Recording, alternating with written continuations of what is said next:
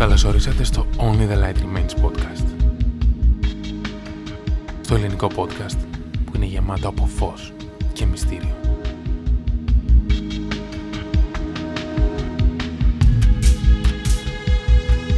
Καθίστε αναπαυτικά για να απολαύσετε το απόσπασμα από το βιβλίο του Irving Yalom όταν έγλαψε ο Νίτσε.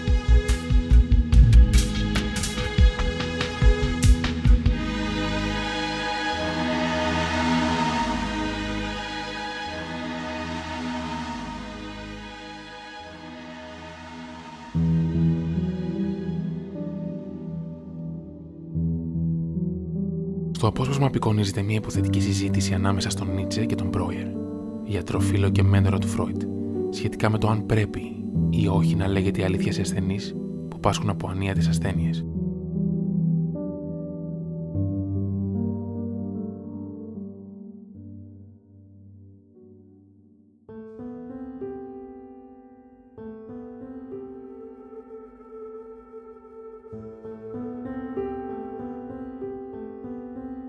Τέτοιο πάθος για την αλήθεια.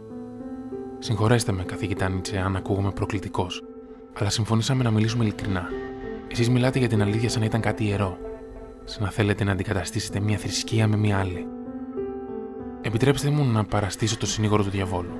Επιτρέψτε μου να ρωτήσω γιατί τόσο πάθος, τόση ευλάβεια για την αλήθεια. Πώς θα βοηθήσει η αλήθεια τον άρρωστό μου; Δεν είναι η αλήθεια ιερή. Η ιερή είναι η αναζήτηση τη αλήθεια του καθενός μας. Μπορεί να υπάρχει πιο ιερή πράξη από την αυτοαναζήτηση. Το φιλοσοφικό μου έργο λένε κάποιοι ότι είναι χτισμένο πάνω στην άμμο. Οι απόψεις μου αλλάζουν συνεχώς. Αλλά μία από τις πάγιες φράσεις μου είναι Γίνε αυτό που είσαι. Και πώς μπορεί κανείς να ανακαλύψει ποιος είναι και τι είναι χωρίς την αλήθεια.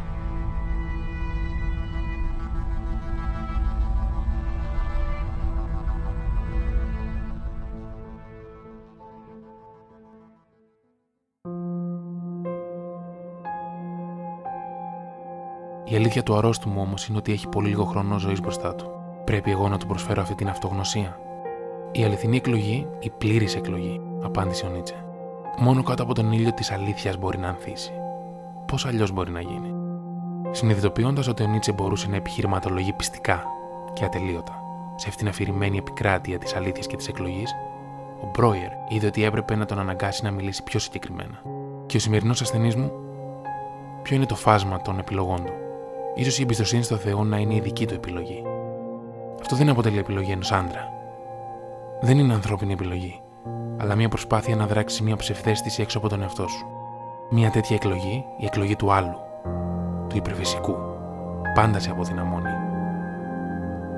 Πάντα κάνει τον άνθρωπο μικρότερο από αυτό που είναι. Εγώ αγαπώ ότι μας κάνει μεγαλύτερους από αυτό που είμαστε. Α μην μιλάμε για τον άνθρωπο αφηρημένα, επέμεινε ο Μπρόιερ, αλλά για έναν συγκεκριμένο άνθρωπο με σάρκα και οστά. Αυτόν τον ασθενή μου. Σκεφτείτε την κατάστασή του. Θα ζήσει μόνο μερικές μέρες ή εβδομάδες. Τι νόημα έχει να του μιλήσει κανείς για επιλογή; Απτόητος ο Νίτσε απάντησε αμέσως. Αν δεν γνωρίζει ότι πεθαίνει, τότε πώς μπορεί ο ασθενής να αποφασίσει πώς θα πεθάνει; Πώς να πεθάνει, καθηγητά Νίτσε; Ναι, πρέπει να αποφασίσει πώς θα αντιμετωπίσει το θάνατο. Να μιλήσει σε άλλους, να δώσει συμβουλές, να πει πράγματα που φύλαγε για να τα πει πριν το θάνατό του, να αποχαιρετήσει τους άλλους ή να μείνει μόνος. Να κλάψει, να περιφρονήσει το θάνατο, να τον καταραστεί, να του πει ευχαριστώ. Δεν διδάσκω Γιώσεφ ότι ο άνθρωπος οφείλει να αντέχει το θάνατο ή να συμβιβάζεται μαζί του. Ακολουθώντας αυτή την κατεύθυνση, προδίδεις τη ζωή σου. Το μάθημα που σου διδάσκω είναι να πεθαίνεις τη σωστή στιγμή. Να πεθαίνει τη σωστή στιγμή. Η φράση αυτή προκάλεσε ένα σοκ στον Μπρόιερ. Η ευχάριστη απογευματινή βόλτα έχει αποκτήσει θανάσιμη σοβαρότητα. Να πεθαίνει την κατάλληλη στιγμή, τι εννοείς; Σε παρακαλώ, Φρίντριχ, δεν το αντέχω. Στο έχω πει πολλές φορές να μην μου λες κάτι τόσο σημαντικό με τόσο ενηγματικό τρόπο. Γιατί το κάνεις αυτό; Θέτεις δύο ερωτήματα. Σε ποιο από τα δύο να απαντήσω; Σήμερα πες μου. Για το να πεθαίνει κανείς τη σωστή στιγμή. Ζήσει όταν ζεις. Ο θάνατος χάνει τη φρίκη του όταν κάποιος πεθαίνει έχοντας εξατλήσει τη ζωή του. Αν ο άνθρωπος δεν ζει στη σωστή στιγμή, τότε δεν μπορεί ποτέ να πεθάνει τη σωστή στιγμή. Και τι σημαίνει αυτό, ξαναρώτησε ο Μπρόιερ, νιώθοντας ακόμη πιο μπερδεμένος. Ρώτησε τον εαυτό σου, Γιόζεφ. Έχεις εξαντλήσει τη ζωή σου; Απαντάς την ερώτηση με ερώτηση, Φρίντριχ. Κάνεις ερωτήσεις που γνωρίζεις την απάντησή τους. Αντέκρουσε ο Νίτσε. Αν γνώριζα την απάντηση, γιατί να ρωτήσω; Για να αποφύγεις να μάθεις τη δική σου απάντηση. Ήταν ένα απόσπασμα του Ήρβιν Γιάλλο όταν έκλαψε ο Νίτσε από τον Chris Πιλίτσι και το Only the Light Remains podcast.